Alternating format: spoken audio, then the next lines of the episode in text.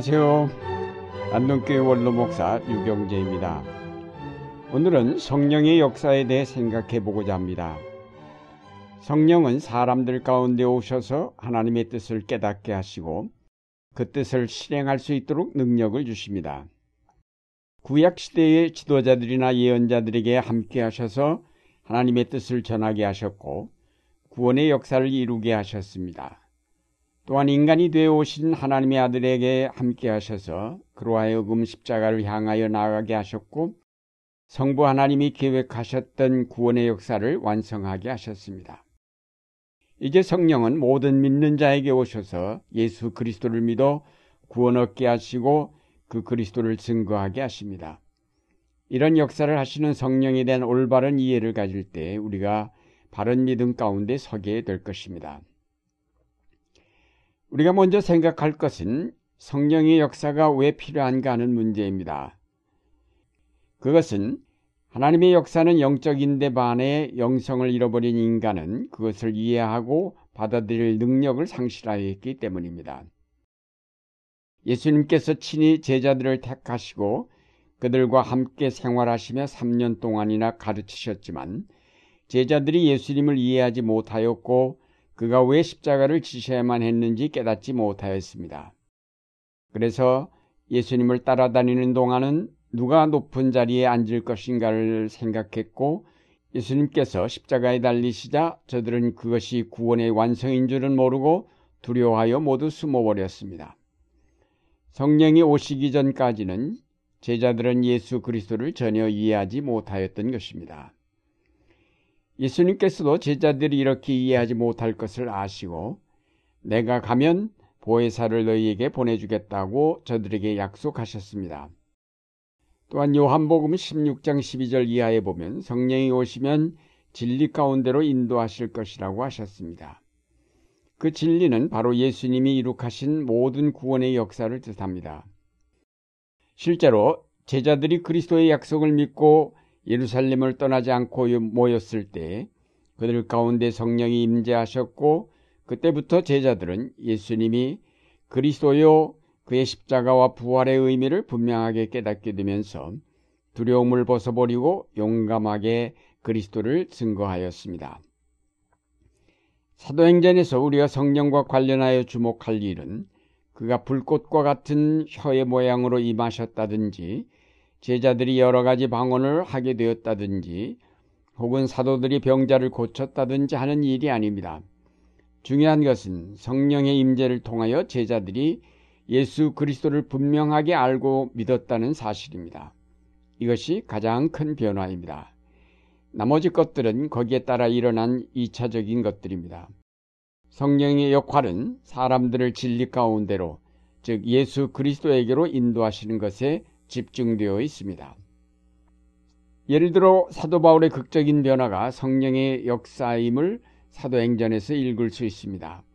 예수를 믿는 사람들을 잡아오려고 담에색으로 가던 사울이 갑자기 하늘에서 쏟아진 빛 아래서 예수님의 음성을 듣게 되었습니다.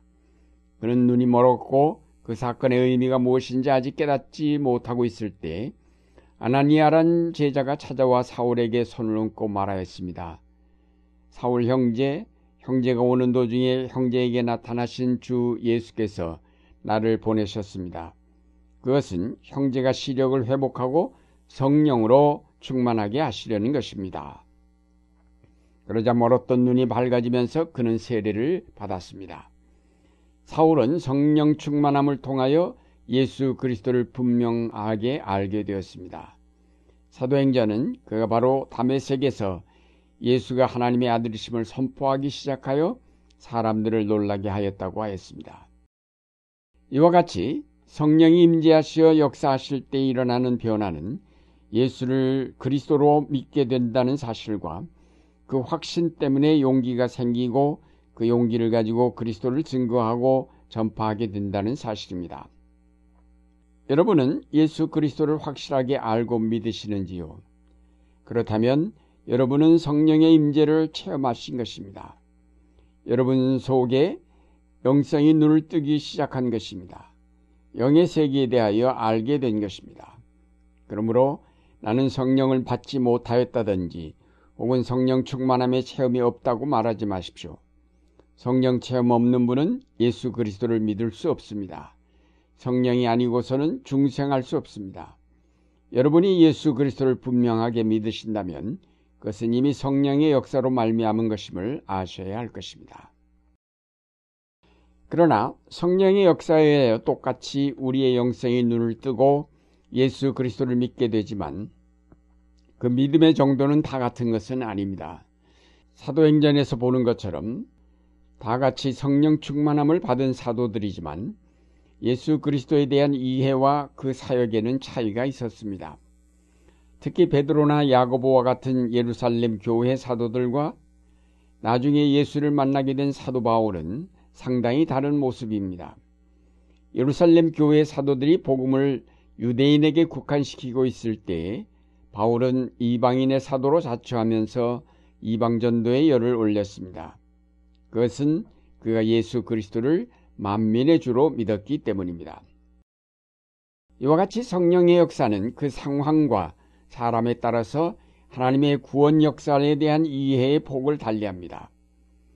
그러나 이런 차이는 성령의 역사의 차이에서 비롯되는 것이 아니라 성령에 의해서 자극되고 깨어난 무리의 영성이 어떻게 개발되고 성장되느냐에 딸린 것입니다. 성령은 선생님과 같은 분입니다. 교실에서 선생님의 가르침을 받을 때에 학생들은 몰랐던 사실을 알게 됩니다. 그러면 그 깨우침이 바탕이 되어 학생들은 새로운 사실들을 알게 됩니다. 마찬가지로 성령의 역사는 바로 우리로 예수 그리스도를 알고 믿을 수 있게 하는 밑받침인 영성을 일깨워 주십니다. 그러면 그 영성을 통해서 스스로 진리를 깨우칠 수 있게 됩니다. 성령이 일일이 가르쳐 주시지 않아도 하나님의 구원의 기본 원리를 알기만 하면 기타는 그 지식을 활용하여 두루 섭렵할 수 있게 됩니다. 문제는 그렇게 그 영성을 개발하고 날마다 숙제를 풀듯 영적 세계에 관한 진리들을 공부하느냐 하는 것입니다. 영적 진리라고 해서 하나부터 열까지 성령이 우리에게 일일이 가르쳐 주시는 것이 아닙니다. 우리 스스로가 그 진리를 탐구하고 그 진리를 직접 실천할 때 우리는 점점 더 그 진리의 깊이를 이해하게 되고 그 기쁨을 알게 됩니다. 우리가 같은 예수 그리스도를 믿는다고 해도 살고 있는 상황과 그 시대에 따라서 얼마든지 다르게 해석될 여지가 있습니다. 그것은 수학 문제를 얼마든지 다양하게 낼 수 있는 것과 같습니다. 그 문제가 아무리 다양해도 그것을 푸는 공식은 변하지 않습니다. 마찬가지로 우리의 삶의 상황이 다양하게 변화될 때 우리는 예수 그리스도라는 공식을 활용하여 얼마든지 그 다양한 삶의 상황을 해석하고 새로운 삶의 스타일을 만들어낼 수 있습니다. 성령은 고정된 어떤 틀을 가지고 역사하시는 분이 아닙니다. 베드로에게 역사하셨던 성령과 바울에게 역사하셨던 성령이 같은 분이지만 그 가르침은 달랐습니다.